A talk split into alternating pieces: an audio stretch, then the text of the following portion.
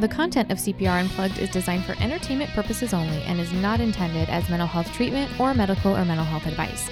Details such as names and locations may have been changed to protect individual privacy. Hello, friends, and welcome to another edition of CPR Unplugged. I am your friendly neighborhood therapist and host, Steve Marshall. I'm joined today by a very special guest, Sam. She felt inspired to share her story of recovery and her journey through the behavioral behavioral health world. And we're really lucky to have Sam here with us today. So, Sam, how's it going? Welcome. Thank you for such a great introduction. I feel lucky to be able to have a platform to speak on my experience and to be so well received. So, thank you for having me. Absolutely. Yeah, it's a, it's a pleasure. So, tell us a little bit about your journey and and what led to you what led you to feel inspired to share about your uh, your path in the behavioral health world behavioral health, even though we are in 2023, it is still such a stigmatized topic where it's kind of spoken about in hushed murmurs. And it's absolutely no different than taking care of your physical health. And I think the pandemic really proved to us how crucial mental health is in balance with physical health. The, the desire for me to go public, so to speak, is that I have spent the past 17 years of my life keeping secret the terrible things that were done to me. And the only people I'm protecting are the people who have harmed me. And I can't do that any longer. It's not fair to myself. It's not fair to the innocents out there that don't know what monsters walk among them.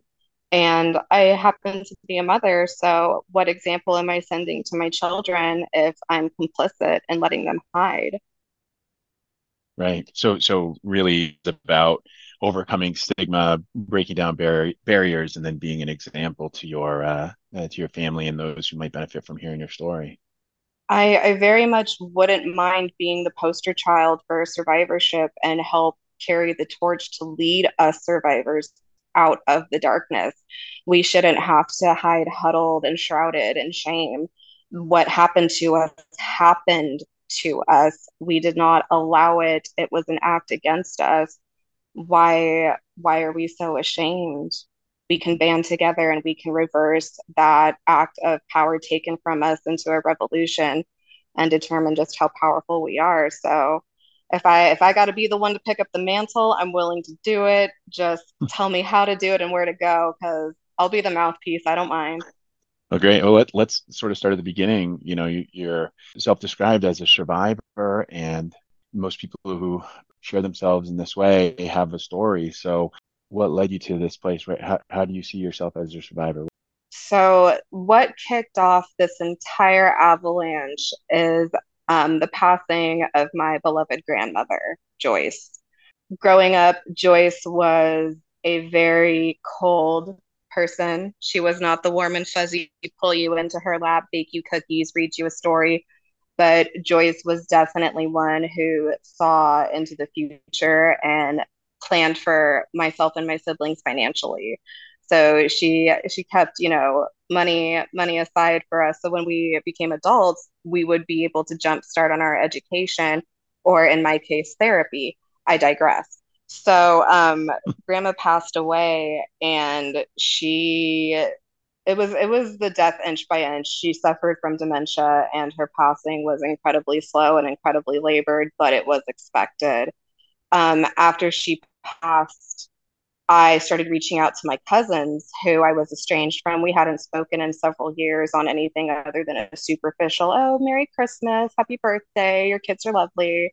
So, in order to circumvent an uncomfortable reunion face to face at the lake, I wanted to at least, like, hey, let's reconnect, reintroduce. So, by making the rounds and speaking to the next generation of children after the children of my grandmother, so there's grandma and then her children and the grandchildren, shall we say. The grandchildren I was making the rounds to, and I ended up confiding in one of my cousins the totality of the abuse and neglect I had endured growing up. Not limited to trafficking, I was trafficked as a minor and um, engaged in a six month sexual relationship with a 33 year old man when I was 15. Just the extent of what I experienced growing up, and the fact that I was able to not only graduate from high school, but achieve a, a, cosmetology license at the age of 18 in the state of California. Um, I have reconnected with my biological father who never knew about me. I mean, just my adolescence was not kind, it was not gentle, and peeling back the layers of everything as it had occurred. I began to realize that there were events from an instance in which I had been the victim of date rape when I was 20. I was date raped on my 20th birthday. Recounting all of the traumas that I have endured to my cousin led me to realize that as recently as December, I had once again been date raped by somebody that I considered a friend. That set off the first domino to just the unbottling of 32 years of pain and existence. So that was the catalyst, my my grandma passing, and my rationale was like I was protecting my grandparents from knowing the severity and the depth of what my siblings and I grew up with because I didn't want, they couldn't do anything. They weren't financially in a position where they could have bailed us out. They were old and feeble and delicate and aged, and they weren't exactly children friendly individuals to boot. So it, it just, we really didn't have a chance. The fact that the four of us grew up and all of us graduated from high school, none of us have a criminal record, all of us are productive members of society. We're all equally traumatized in different degrees and areas, but by and large, we can assimilate well enough with the general population that you know we we pass. So, so let me just summarize a little bit of this. So, uh, you know, your your grandmother passed away. How how long ago was that? Uh, that was on April 28th at 11:15. She took her last breath. I found out April 29th at 8:41 a.m. that she was with Jesus. Hmm. Was it this past year, 2023? Yes, yes, this just this past couple months. Okay. So so she passed and then all of a sudden it was kind of it sounds like the floodgates really opened up. There was Oh, they did a rush of emotion that included multiple significant traumas that you'd experienced throughout your life. And it was something that you were working to understand and unpack. Is that a fair assessment? That's super spot on. Yes. Okay. So, you know, this happens in April and you've been experiencing the grief of loss and also trying to understand what you have encountered and endured. Where are you where are you now in that process? Because that's not that's not a, a long period of time. I mean we're as as we record this we're in june so i imagine a lot of this is still pretty raw. It's it's actually not buttoned up. The the story is still evolving. Um, my grandma passed on the 28th found out the 29th uh, realized I had been date raped in December on the 29th. And the first order of business I had was to inform my partner, my boyfriend of almost six years, that this had happened to me. And that was a hard conversation to have because of the vulnerability in my past experience when I was uh, when I was 15 with the 33 year old when he broke up with me my stepfather told me that I deserved to be slapped across the face alongside my mother and my lover, and that I had brought shame to the family and I was never to speak of this uh, uh, event again. And then when I was date raped at 20, when I had confided in my mother, she told me it sounds like you were kind of asking for it. When I was date raped at 20 again, I reached out to my now ex husband and told him what had happened. And he said, I'm sorry, I can't deal with you right now. And he hung up the phone on me um, I've had unfortunately just really negative experience with coming forward and admitting, hey, I've been assaulted, hey, I've been raped, hey, I've been violated. And the people that I expect to be in my corner the most are the ones that have cast me aside. So it was very um, scary to admit this to my partner, and he had a horrible reaction. He was just so taken aback by how this could happen to me and he wasn't there to protect me and this that and the other he somehow interpreted it as I had cheated on him and was disloyal to him. And he took off into the ether for about seven hours. I ended up having to contact law enforcement I had to contact his family. Some of them were out of state, out of the country. One and his mother was in Mexico. I had to confide in them what had happened to me and why that was in the scenario we were in. Meanwhile, trying to navigate getting my children taken care of for the time that I was supposed to be responsible for them. I couldn't keep my children and be present for them to take care of them while I was trying to manage what very well possibly could have been a life or death crisis with what was going on in terms of my boyfriend and my relationship. So it was a very tense seven hours, not knowing where he was, what he was doing, or if he was safe finally got confirmation from law enforcement that he was safe, we were able to have a conversation the following evening into Saturday about, you know, what went through his head, how it made him feel, what his reaction was. He didn't understand trauma response, fight, flight, freeze. And he needed someone to explain to him that just because I froze doesn't mean it was implied consent, even though the court would swing it that way it was a matter of I've done this before. I didn't know what further harm could have come to me. I knew he was armed. I knew there were weapons stashed around the house. I didn't know if there was a weapon nearby. I woke up to him putting his hands on me like I was ambushed. This was in no way, shape, or form. He backed me into a corner and ripped the clothes from me. It was I was dead asleep and woke up to him putting his hands on places that nobody should be putting their hands on anyone while they're sleeping. And, you know, having to flesh out all the intimate details of the assault with my boyfriend, as re traumatizing as it was, it at least helped him rationalize that I couldn't put up a fight. It wasn't a lack of an ability to defend myself, it was a shutdown of the whole system. So we reconciled.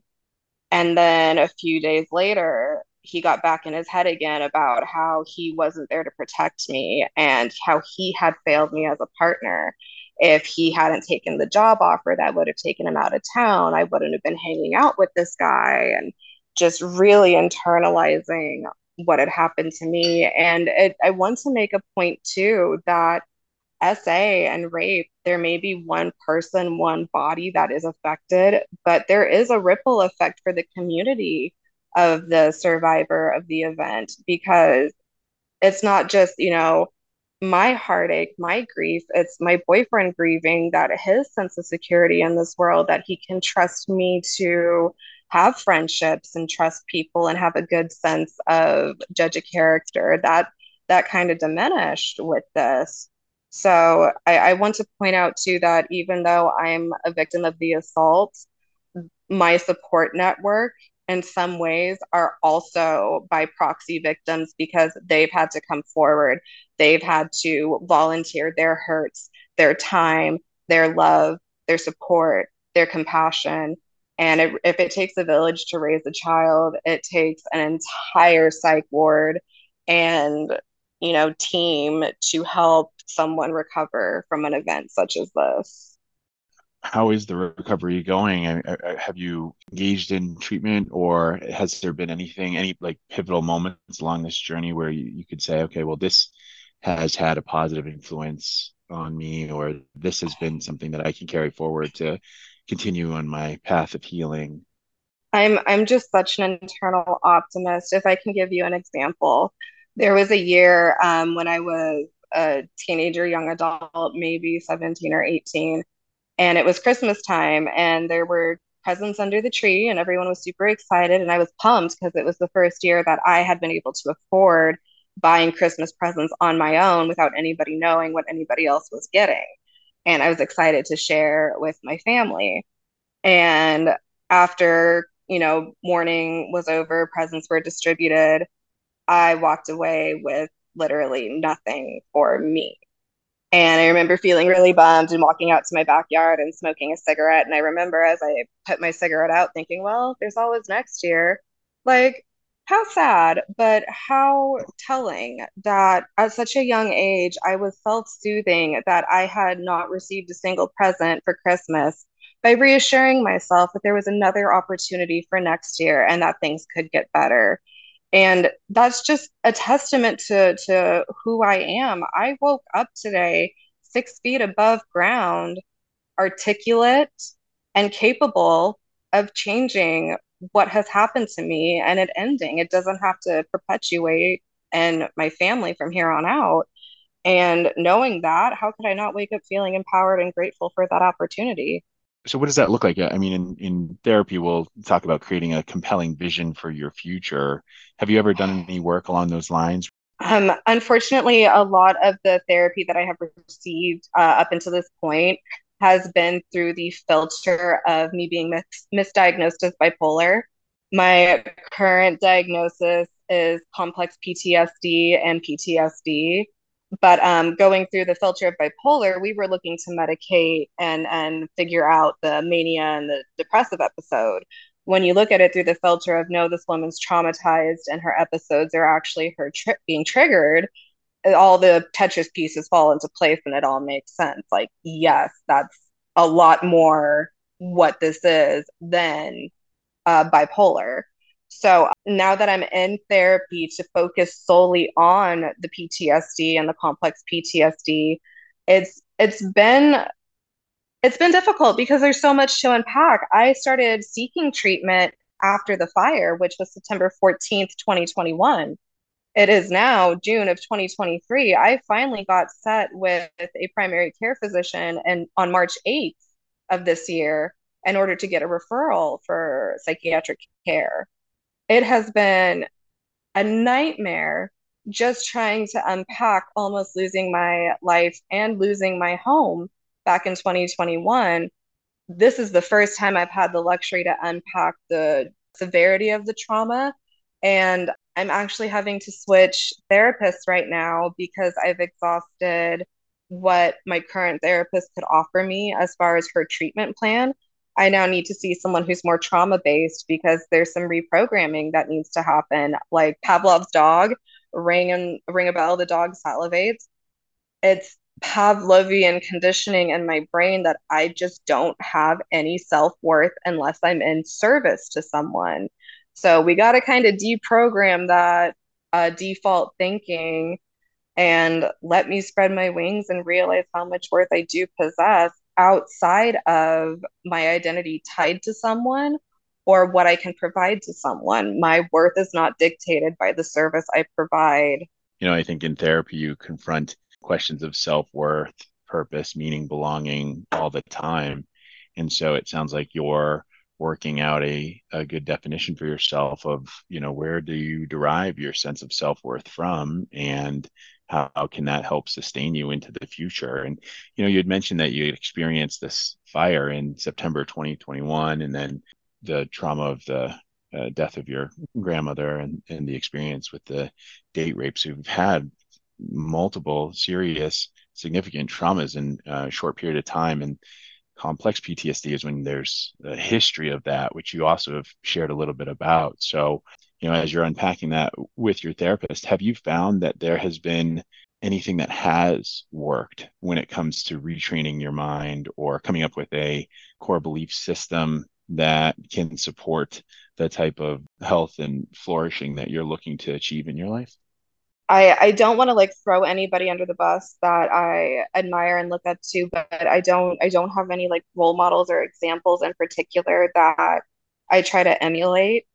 But there are like little facets of personality that I adopt in people that I love, whether it be phrases like euphemisms or expressions that the family uses if what are some of those? Like, oh my gosh. So I'm sorry. I have the mouth of a well-educated sailor. I can either speak like we're about to have an SAT, SAT dissertation, or I'm Tiger King. Like, there's no in between.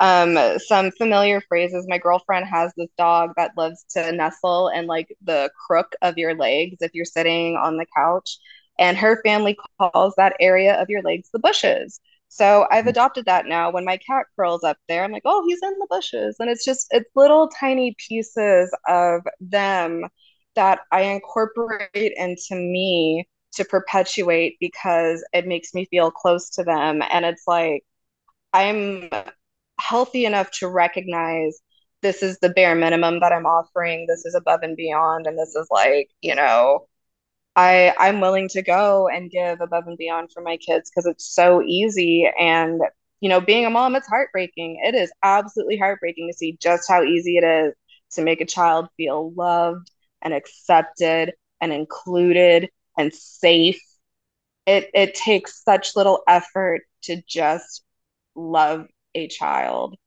and it blows my mind that that was withheld from me I, I can't rationalize it but it's incredibly healing to see how emotionally aware my daughter is and how compassionate my son is to other people and their feelings. And I, I feel like parenting right now, as as sad and, and hurtful as it can be, it's it's incredibly rewarding because it's healing. It's seeing those wounds get cauterized and knowing that the the disease stops with me. So would you say that's a, a fair analysis of what you're attempting to uh, create within your life in the future is that you want the hurt or or the pain, the disease is the phrase you use to to end with you?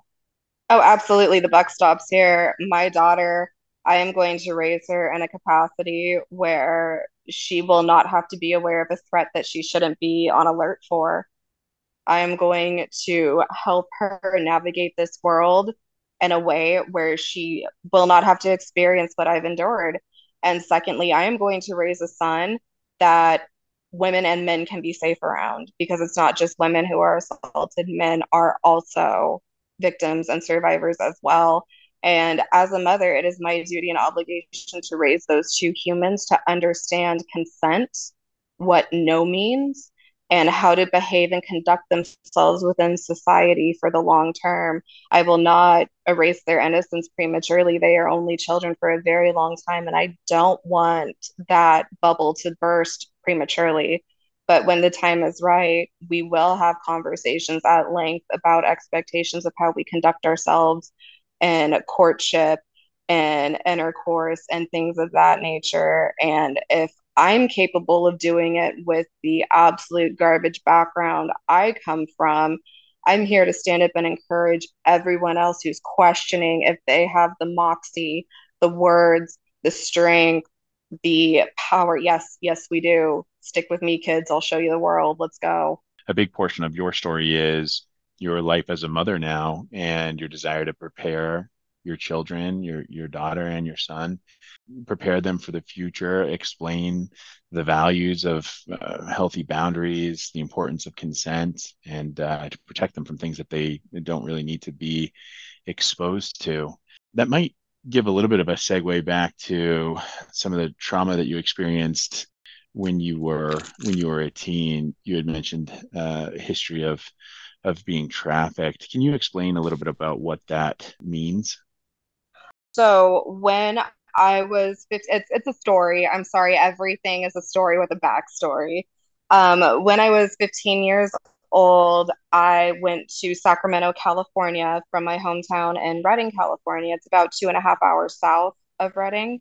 Uh, we went to Sacramento for Christmas with my stepfather's parents. At the time, I did not know that he was my stepfather. He was just good old dad. And so we went to SAC for Christmas, and one of the people in attendance popped up, and I thought they were really good looking. And I whispered to my mom, like, hey, who's the new guy? I don't recognize him. And my mom's like, oh, that's your cousin. And I was like, oh, shit, can we move to Kentucky? Like, worth it. Again, 15. Who am I? Just more mouth than than manners. So ended up chatting with cousin, found out we had a lot in common. Like there was a little bit of a flirtation going on between us. And then I found out that he was 33 and I was like, oh man, like he's into me. Like that's that's exceptional. I, I have engaged a, an actual adult's attention and oh okay, cool. So we had begun this like it was innocent at the start. It was just a texting relationship. We would talk to each other on the phone is very tame. I was in high school. You know, my biggest concerns were going to formal and prom and being accepted. Meanwhile, too, back at school, I was bullied to the extent where I was participating in homeschool part time. Home was not a happy place. School was not a happy place. My life was really freaking rough. like there were there were no safe havens really on this adventure. But he and I engaged in this uh, relationship. And then he told me that he would be moving from Texas back to Sacramento. His business had gone under and he was starting over again in Sac. And like me being a sweetheart, just, oh, do you need help moving? Like, I didn't have my driver's license. How was I going to help him move? And I'm 15. Like, I'm not mm-hmm. exactly prepared or in capacity to help somebody move halfway across the country. But I volunteered and he actually ended up taking me up on that offer. So, um, to facilitate me helping him move, my mother elected to put me on a Greyhound bus from Redding, California to Sacramento, California to send my behind down to his house for the weekend, knowing fully good and well that we would be unsupervised and that there was an attraction blossoming between the two of us. Obviously, things happened in Sacramento that first trip, and I came home and I confided in my mom about it. We had then learned of a modeling school down in Sacramento that held classes twice a month on weekends. And it was like a $2,000 tuition, something where we just didn't have the money to shit out. But um, she she tapped on Grandma Joyce, good old Grandma. Grandma had money stacked away for us for the future, and I convinced my mother that this was a move for the future because I was going to be a model. Never mind that my first day of said modeling school, they told me, "Well, you're too short and your proportions are too wide. You'll never make it in runway or catalog, but you could probably do commercial prints." So two grand got shot away really, really quick on day one. But um this this modeling school offered the perfect guise for why I was going down to Sacramento twice a month because I would end up staying at my cousin's and we would hook up and it just was what it was. My mom would sleep on the couch, we would take the master bedroom and there were t- uh, there was a time where she even brought my little brother and if I was 15 he had to have been 7 at the time. So it wasn't like it wasn't like we were advertising that we were, you know, in a relationship, but we weren't necessarily keeping it like under wraps. Like it wasn't social media official. We didn't call each other boyfriend or girlfriend. We didn't exchange I love yous, but like it was a very situationship relationship for a 15 year old to try to navigate, especially with a 33 year old who had double the lifetime experience on her. And I was just so desperate to be accepted and loved that I would take whatever I could get. So the relationship lasted about six months. Uh, he ended up breaking things off with me three days before my 16th birthday, citing that his ex was recently divorced and he wanted to reconnect with her. And out of respect for her, we needed to stop what we were doing. And three days later, I turned 16. And two days later, I was no longer a sophomore, but a junior in high school. You mentioned that at that time, prior to getting into this relationship, you, you know, school was not happy and home was not happy, and you felt like you were desperate for attention and love. And so you felt drawn to this, the attention of this older man. And, you know, when you look back on that now, what what have you what have you learned or what would you want to communicate as a um, as a mom or to someone who is young and maybe experiencing the uh, the abuse because you know when you're when you're a minor you're not of consenting age. And so uh, a lot of the things that it sounds like were going on were just completely inappropriate. And what would you say to someone in a situation like like yours who's desperate for attention and love wasn't receiving it at home or school? I, I can tell you this right now. Uh, trustworthy adults don't ask people to keep secrets from other trustworthy adults. If you are being asked to keep something secret, there's a reason. And it's really, really hard when you're young to differentiate love, lust, puppy love. You know, it, it takes being through relationships and experiencing the slings and arrows and the growing pains of young love to get to the level where you can accept and appreciate and recognize real love. Real love is not blissful sunshine rainbows. Real love is effort, it is compromise, it is communication, it is partnership, it is goal oriented and driven. Y'all are together for a reason, right? Are you going to raise a family? Are you going to buy real estate? Are you going to go RVing cross country? What what do you want to accomplish by the end of this relationship with your partner? Can you speak to that?